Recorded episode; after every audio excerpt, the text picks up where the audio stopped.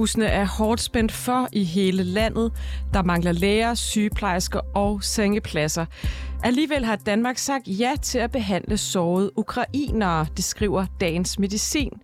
Indtil videre har danske hospitaler modtaget 74 sårede ukrainske soldater, der ifølge læger er særligt plejekrævende. Det betyder aflyste operationer for andre patienter. Det fortæller overlæge Sten Larsen fra Aarhus Universitetshospital, som vi taler med i dag på reporterne.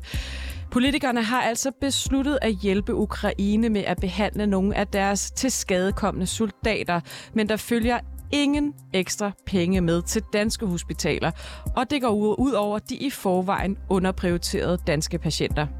Derfor spørger vi i dag, hvad konsekvensen er for danske patienter, når Folketinget beslutter at hjælpe andre lande med deres sårede soldater kvitterfrit. Velkommen til reporterne. Mit navn er Sanne Fanø. Og nu kan jeg byde velkommen til dig, Sten Larsen, cheflæge på ortopædkirurgisk afdeling på Aarhus Universitetshospital. Velkommen til. Tak for det. Du står jo hver dag med nogle meget svære prioriteter, for I har faktisk lov til at udskyde danske patienter, ja yderligere har jeg næsten lyst til at sige, når I skal behandle ukrainer. Hvordan laver I den her prioritet mellem de to patientgrupper? Jo, altså det er jo, som du selv siger, det er jo noget, vi gør dagligt i forvejen. Altså vi er jo i forvejen nødt til at prioritere vores patienter, sådan så at dem, der er troet på livet eller førlighed, er vi jo nødt til at prioritere først. Og øh, man kan sige, det gælder jo så også, når vi så får de ukrainske patienter ind, som jo er i den her sammenhæng øh, en form for akutte patienter, som kommer med nogle ting, som vi øh, skal håndtere.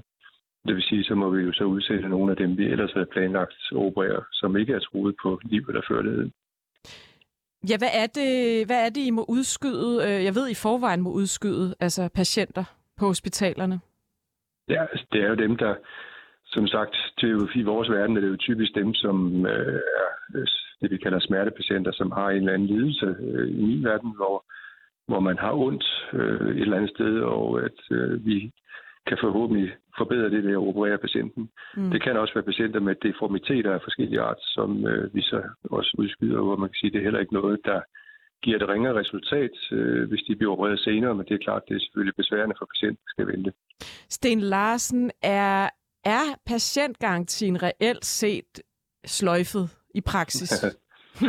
ja, det kan man vel godt uh, sige, at den er. Altså forstået på den måde, at selv privathospitalerne kan jo ikke følge med med, at de har også begyndt også at have betydeligt øh, længere ventetid end tidligere. Så ja, altså vores patienter venter i forvejen øh, væsentligt længere end de 30 dage, som er behandlingsgarantien. Og jeg skal bare lige høre dig, jeg går ud fra, at du egentlig synes, det er fint, vi hjælper ukrainske soldater. Det er vel ikke det, der er problematikken? Nej, altså vi vil selvfølgelig gerne hjælpe øh, mennesker, der er i nød, uanset hvor de kommer fra. Øh, det, vi er trods alt læger og, og vil gerne leve op til vores lægeløfte, så det er jo ikke et spørgsmål om, hvilken nationalitet man har. Så hvad, hvad er problemet så? Dem. Ja. Jamen problemet er, at der, som vi også skitseret, der er jo ikke fuldt nogen penge med til det. Altså det er jo noget, vi er nødt til at, at indeholde i vores øh, verden, som den er i forvejen, og så er vi jo i forvejen presset, øh, men der følger ikke noget med, så vi på nogen måde kan, kan gøre det her mere smidigt på en eller anden vis, øh, fordi der ikke er noget økonomi i det. Så det handler simpelthen om, at der ikke følger ressourcer med.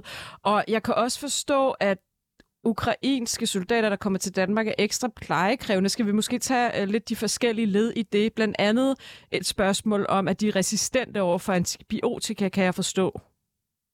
Ja, altså de kommer jo, mange af dem, vi troede jo, vi fik dem tidligt, efter de var kommet til skade.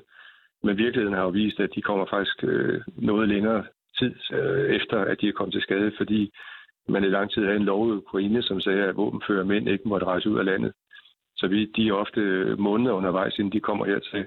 Og det vil sige, at de har øh, ofte øh, svære infektioner, som er øh, præget af nogle bakterier, som stort set ikke kan rammes med antibiotika, øh, fordi de har fået antibiotika i alle mulige afskygninger, længe inden de kommer hertil. Betyder det også noget for andre patienter på hospitalet, at vi får nogen ind, som er resistente over for, for antibiotika? Ja, jo ikke direkte. Altså, vi, vi ved jo, at de er det, og det vil sige, at vi sørger for, at de bliver isoleret.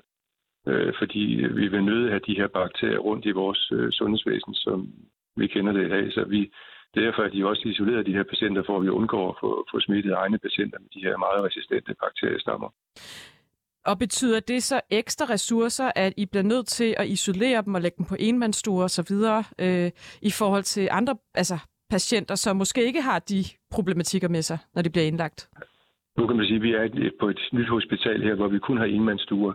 Men det er klart, det er selvfølgelig mere øh, ressourcekrævende at have en patient i isolation, end, en, øh, som ikke er i isolation, fordi patienten skal blive på stuen og kan ikke på nogen måde, øh, hvad skal man sige, selv bidrage til noget. Det, vi, de er afhængige af, at vi hele tiden hjælper dem med det, de skal. Og så er det jo, de er jo ikke bare øh, fyldt med bakterier, kan man sige. De har jo svære problemstillinger med, med skader, som vi også behandler på. Og hvad, hvad er det for nogle... Øh, jeg kan også forstå, at du siger, at de kommer sent ind hos jer i forhold til, hvornår de er blevet skadet. Hvad, hvad, hvad betyder det for deres tilstand? Hvad er det for nogle ting, I ser, de, de lider af?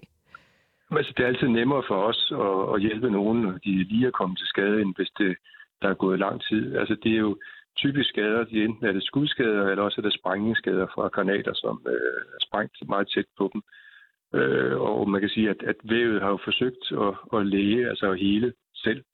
Men, men det gør det ofte vanskeligt for os bagefter at forsøge at redde det, når det så har været måske en måned eller to øh, undervejs i forsøget på at hele selv. Øh, det er altid nemmere, hvis man overhovedet kan tale om noget, der er nemt her, at gøre det, når det er en frisk skade. Så øh, hvor mange, altså, hvor mange flere ressourcer bruger I per, per ukrainsk patient? Kan vi snakke om, at det gør det ud fra for eksempel to danske patienter, eller er det umuligt at gøre det op på den måde? Ja, det er lidt svært at gøre det op på den måde. Altså man kan sige, vi, vi sagde egentlig fra starten af, at, at øh, de udgjorde det for to danske patienter. Det, der også er udfordringen, er, at de ofte er indlagt i meget lang tid. Altså vores egne patienter er jo ofte relativt hurtigt øh, ude af sengen igen. Øh, det er de ikke her. De er ofte langvarigt indlagte, og de er ofte opereret adskillige gange øh, under indlæggelsen, så det, det er lige så meget det, det er meget lange øh, indlæggelsesforløb, som det, det er, at de er meget ressourcekrævende. Og jeg skal bare lige forstå, jeg har simpelthen fået 0 ekstra kroner med til patienter, som er mere behandlingskrævende, og som betyder, at I må udskyde andre operationer. Det er korrekt. Hvad tænker du om, om den politiske prioritering? Øh, det, jeg tænker, at den er gået meget hurtigt, formentlig. Mm. Øh, jeg tænker ikke, at man... Altså, jeg tror ikke, at man måske havde helt tænkt så meget over, hvor, hvor ressourcekrævende det her er. Altså, hvor meget det fylder. Det tror jeg ikke, at man havde gjort sig nogle tanker om på det tidspunkt, da man, man tilbød at tage imod de her øh, 200 ukrainske patienter. Men nu hvor vi ved, at det kræver ekstra ressourcer, hvad synes du så egentlig, politikerne skulle gøre ved det? Ja, det kunne selvfølgelig være rart, hvis altså, at man politisk sagde, men øh, vi kan godt se, at vi er et andet sted end øh, det, vi troede, og at vi derfor så også vil give nogle ressourcer til at løfte den her opgave. Mm. Og ved, altså, hvor meget presser det jer ekstra? Nu ved jeg også, at, øh, at der er mange andre ting, der presser sundhedsvæsenet i øjeblikket. Er det her en meget stor byrde for jer? Nej, det har det ikke været. Altså, man kan sige, de enkelte patienter fylder selvfølgelig meget, når de er her. Øh, men altså, vi har jo i egen afdeling kun været i kontakt med, med 12 af patienterne øh, ud af dem, der er kommet. Så man kan sige, men, så det er jo ikke et kæmpestort, en kæmpestor belastning, men når de er, fylder de meget, fordi at de jo også har øh, PTSD i svær grad. Altså, de er psykisk meget, meget påvirket. Det, det er lige så meget det, der fylder. Det er den psykiske del og, og bearbejdning af alle deres psykiske problemer, når det er. Hvad betyder det for de danskere, øh, der nu kommer længere bag køen, at øh, vi har, vi har nogle ukrainske soldater indlagt, uden der er fuldt penge med? Jamen, det betyder jo i praksis, at de selvfølgelig venter længere tid på at få behandlet det, der er deres øh, problem. Og det vil sige, at hvis det er smertepatienter, så skal de selvfølgelig gå og have ondt i længere tid, end de ellers ville have gjort, hvis det var, at de kunne komme til noget før. Mm. Og de her psykiske problemer, bare her til sidst, påvirker det også indlæggelsen på en eller anden måde for, for jer som personale? Ja, det gør det i den grad, fordi egentlig er det det, der er det virkelig ressourcekrævende. Det er, at de øh, har behov for, for tæt kontakt til vores personale, fordi de er meget psykisk påvirket, og så er de jo isoleret også. Altså, det vil sige, at de har jo ikke noget... De fleste af dem har ingen familie med, som, som de kan snakke med. Altså, de er jo ikke nogen, der kan tale ukrainsk med dem i langt de fleste tilfælde. Og de må heller ikke omgås andre patienter eller ukrainske medsoldater, de, de har været i krig Nej, med osv.? Altså, ikke så længe de er indlagt, så vil mm. vi ikke have, fordi de netop er, øh, har alle de her bakterier, som vi ikke er så glade for. Kan de tale engelsk? Nogle af dem kan, men så foregår det på en tablet, øh, hvor man har sådan et, et, øh, et oversættelsessystem, som kan øh, henholdsvis dansk og ukrainsk. Sten Larsen, cheflæge på ortopædkirurgisk afdeling på Aarhus Universitetshospital. Tak fordi du var med her i dag. Selv tak.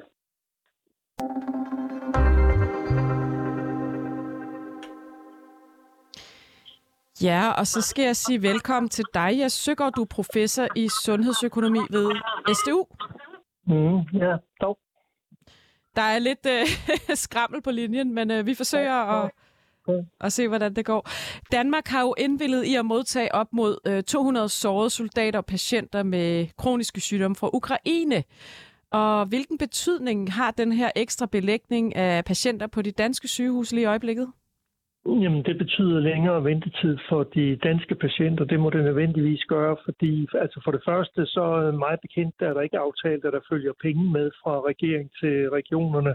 Men selvom det gjorde, så har vi jo ikke personale til at ansætte øh, ansætte til de ekstra stillinger, man i givet fald vi så kunne opslå. Så det betyder længere ventetid for de danske patienter. Så man kan sige, at man har haft en rigtig god intention, men man har ikke tænkt i praksis, hvordan det her skulle, skulle foregå. Er det er det, det du, du siger? Jamen, altså, det ved jeg jo ikke, om man ikke har tænkt det igen. Altså, det kan godt være, at man har tænkt det igen, og så har man sagt, at det er så den politiske prioritering, vi gør fra mm. regeringens side. Altså, der man har været nødt til at, at, at tage imod et vist antal, og, og der har man så havnet på 200. Jeg ved ikke, hvor mange der er indtil videre, men jeg tror da ikke, at man er nået op på 100 endnu. Så det kan jo risikere at blive meget værre, fordi det er meget tunge patienter, øh, både fysisk og psykisk. Og øh, det, det kræver også samarbejde med, øh, med kommunerne, fordi der er også nogle sociale opgaver øh, forbundet med det. Så det, det er belastende for, for sundhedsvæsenet. Åh, oh, ja. Um, men hvad, hvad, hvor mange, altså ved du noget om, hvad, hvad, hvad for en økonomisk belastning det, det har? Øh, nu hører vi lige øh, overlægen her fortælle øh, fra Aarhus Universitetshospital, at de er næsten oppe i, at en patient gør det ud for to patienter. Blandt andet fordi de skal indlægges på enmandsstuer, og de har nogle infektioner, som er meget plejekrævende osv. osv., osv. Hvad betyder det så for danske patienter? Jamen, altså det betyder jo, at, at den for, altså forlængede ventetid, danske patienter vil opleve, vil øh, være længere, end man umiddelbart sådan med en nominel beregning med 200. Hvis man så siger, at de patienter er ligesom danske patienter, så vil man kunne regne ud sådan nogenlunde, hvor meget øh, vil det så betyde i, øh, i forlængede øh, ventetider for de danske patienter. Men altså, det bliver jo værre, fordi at de patienter, man får, er øh, øh, psykisk, fysisk og, og jo også socialt, altså for eksempel sprogligt øh, hårdt belastet, når de kommer. Og øh, de kræver mange ressourcer, og derfor vil det også være noget, vi vil kunne mærke på, øh, på sygehusene og, og for så vidt også ud i kommunerne i, øh, i, i de kommende år.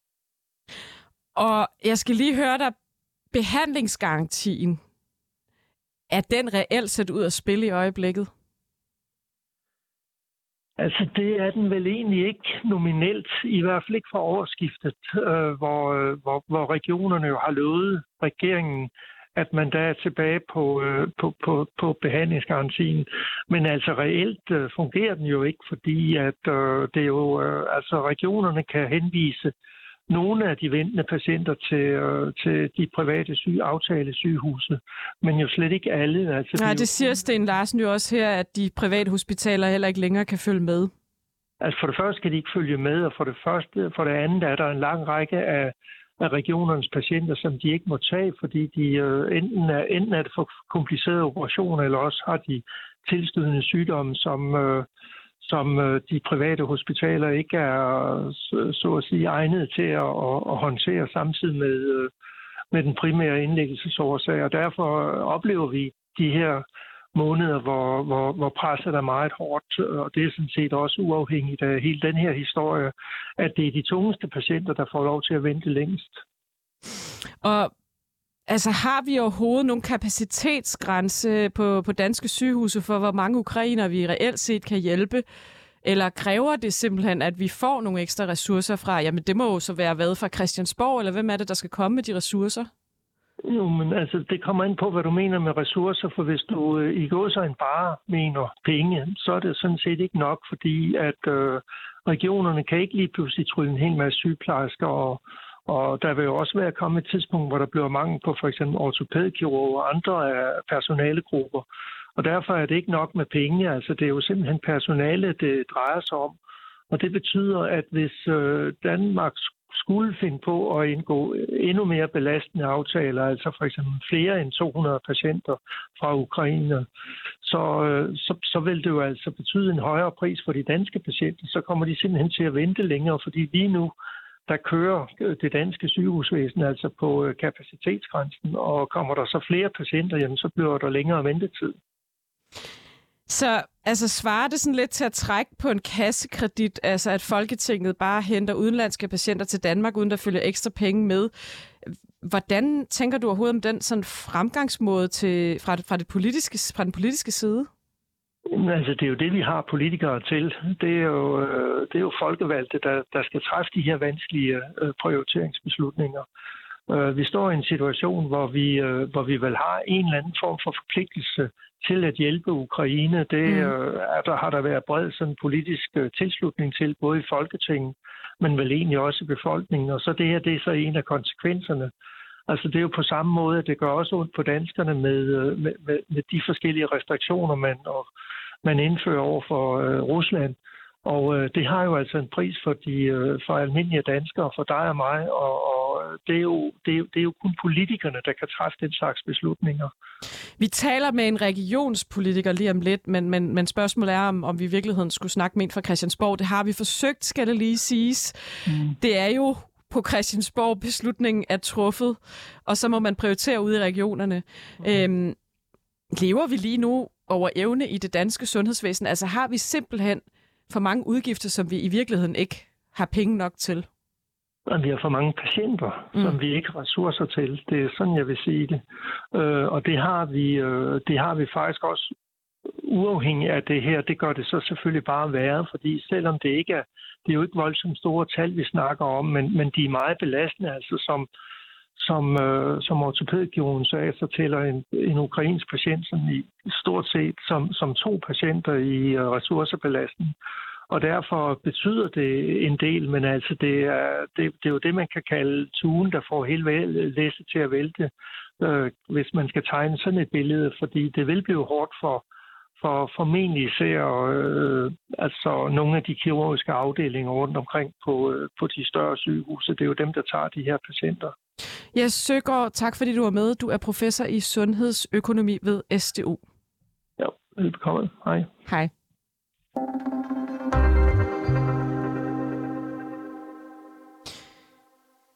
Inger Marie Yde. Nej, Tryde. slutter. Inger Marie Tryde. Ja. Beklager. Velkommen til programmet. Tak skal du have. Du er regionsrådsmedlem i Region Midtjylland for Nye Borgerlige. Ja. Allerførst skal jeg lige høre dig, altså, er det overhovedet noget, du har indflydelse på, det her spørgsmål? Altså, eller er det noget, der er besluttet på et højere niveau? Jeg skal altså- bare lige have dig placeret. ja, vi er, der blev lagt op til, øh, da krigen startede. Øh, og der blev vi spurgt, hvad, hvad synes I om øh, at tage patienter udefra? Kan mm. vi det? Øh, og der var et eneste et øh, øh, regionsråd. Det var ikke oppe på et regionsrådsmøde, skal jeg lige sige. Men der blev nikket, at øh, det måtte være sådan. Vi fik en orientering om, at det var det. Var det. Og øh, vi spurgte til antallet.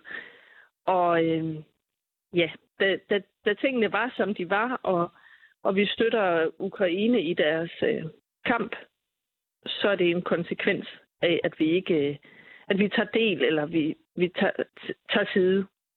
Men synes du, det er i orden, at danske patienter må tilbage i køen, fordi der ikke følger nok penge med, når vi skal behandle sårede soldater fra Ukraine? Altså, jeg så jo meget gerne, at der kom øh, flere penge, øh, sådan så vi kunne øh, ja, tage de her operationer måske øh, tage nogle øh, i ydertimerne, øh, så vi kan få nedbragt vores øh, egne og tage vores egne patienter også, så, så køen ikke bliver længere. Øh, det så jeg helst. Så, ja, fordi man kan spørge, hvorfor er det de danske patienters problem, at der er krig i Ukraine, og nu skal det ikke lyde øh, ubarmhjertigt og kynisk, fordi det er jo helt fair at have intentionen om at hjælpe dem. Det er jo slet ikke det, vi diskuterer i dag. Vi diskuterer, at der så er nogle andre, der kommer bag køen, fordi der ikke følger nok ressourcer med. Hvad tænker du om, at det her går ud over de danske patienter, som i forvejen er langt bag i køen? Det, det er rigtig øh, trist og kedeligt. Vi øh, mener dog, at det godt kan forsvares. Altså, vi taler øh, i Region Midt, mener jeg, at vi har omkring 14 øh, patienter lige nu øh, udefra. Men vi hører jo her fra overlægen øh, på Aarhus Universitetshospital, at en ja. patient faktisk gør det ud for to, fordi de er meget mere behandlingskrævende. Det er rigtigt. Øhm, og vi, altså, vi kan nok heller ikke øh, honorere øh, meget mere end det, vi gør. Vi er presset, som, som alle ved. Men det er sådan lidt en konsekvens af, af det, vi har sagt og gjort øh, i forhold til Ukraine. At øh, det er en del af den hjælp, vi giver. Og hvor går grænsen, synes du? Lige nu har vi sagt ja til 200, men tænk, hvis krigen fortsætter i, i overvis. Ja. Så lige pludselig, så, så er det måske 300, 500. Kan vi blive ved med at tage imod ja. ukrainske soldater, uden at der tilføres ekstra ressourcer? Nej, ikke uden at, at der kommer nogle ekstra ressourcer på, på et eller andet sæt. Det, det vil vi ikke kunne. Så hvor mange tænker du, vi kan hjælpe i dine øjne? Det er jo svært. Altså, som øh, regionsrådsmedlem, så vil jeg jo gerne have, at øh, der kom nogle fagfolk ind og, og rådgav os omkring det. Fordi det er, det er svært som, som lægmand at sige, hvad, hvad kan et hospital øh, klare, og hvilken indflydelse har det på, på den daglige drift, og hvor mange patienter, og hvilke type patienter øh, er det, der må vente. Det er jo for eksempel, hører vi lige her fra Aarhus Universitetshospital, meget smerteplade patienter, der går og, og kommer ja. bag i køen. Øhm, vi talte også med Sten Larsen fra Aarhus om, at han mener, at behandlingsgarantien reelt er, er ud, sat ud af kraft. Og det er jo regionernes ansvar at sørge for, at den bliver overholdt. Hvad vil I gøre i Region Midtjylland for at sikre, at den bliver overholdt? Vi gør jo hele tiden, hvad vi kan, øh, for at, at øh, den bliver overholdt. Men det er klart, at får vi et højere antal fra Ukraine, så bliver presset på, at vi får nogle midler til at honorere den her opgave også øh, større. Og så øh, vil vi jo selvfølgelig se, hvad vi kan gøre for at få så mange behandlet, og øh, også uden altså, øh, mere, flere timer. Og det, det kræver noget løn og noget overvejelsesbetaling. Og, og, og er der også en grænse for, hvem vi skal hjælpe? Jeg tænker, hvad hvis der lige pludselig kommer sårede russere? Altså, skal vi så også hjælpe dem, for eksempel? Det er i hvert fald ikke noget, regionerne øh, skal gå, gå ind i. Jeg har øh, tænkt tanken også selv, men det er jo øh, politisk et andet sted. Hvem, hvem er det, vi skal hjælpe, og hvor står vi i, i krigen? Øh, og jeg ved ikke, om det spiller nogen rolle, at øh, Rusland siger, at det jo ikke er en, en krig. Øh, ja, der er nogle teknikaliteter der, jeg ikke øh, er mm, inde i. Det er fair nok. Øh, hvorfor synes du egentlig, det er Danmarks ansvar, at vi hjælper de her ukrainske soldater? Jeg ved heller ikke, om det er vores ansvar, men vi vil jo gerne, hvis det var omvendt, så øh, ville vi også gerne have et sted, hvor vi kunne sende vores soldater hen. Gælder det så øh. også andre lande, som for eksempel lande i Mellemøsten, Iran, Afghanistan osv.? Ja, ja det er, det er øh, virkelig, virkelig svært. Øhm, Jeg, jeg ved det faktisk ikke helt. Altså, jeg er, jeg er lidt i syv sind. Øhm, nu har vi taget det standpunkt, vi har med hensyn til Ukraine. Og det, det fanger os. Altså, øh, når vi først har sagt, øh, det er det, vi gør. Vi står på ukrainernes side. Fanger så, det der mere end mange andre konflikter? Det fanger i hvert fald, fordi at vi øh, har sagt, at det er det, vi gør nu. Altså hvis øh, regeringen og, og hele det offentlige i Danmark sagde, øh, vi står på Iran, Irans side nu, for eksempel i den her øh, i det oprør, der er, så er næste skridt også, at, at vi så hjælper øh, de unge mennesker, der Ja, begår oprør. er det noget, du vil foreslå i din region? At vi hjælper iranske flygtninge på danske hospitaler? Nej, Hvorfor? det vil jeg ikke. Fordi vi, vi har øh, nok at se til øh, lige nu, og det vil jeg slet ikke øh, kunne gå ind i. Men når det er fra officiel side, altså der er jo også forskel på, øh, vi er jo ikke et udenrigspolitisk organ. Hmm. Det, er, det er der andre. Men jeg er glad for, at du stillede op, Inger Marie Tryde, fordi ja. Det er, har været lidt svært at få Christiansborg i tale. Så tak, fordi du vil være med i hvert fald. Du er regionsrådsmedlem i Region Midtjylland for Nye Borgerlige. Tak for det. Selv tak. Hej. Hej. Og tak, fordi I lyttede med til reporterne i dag. Mit navn er Sanne Fanø.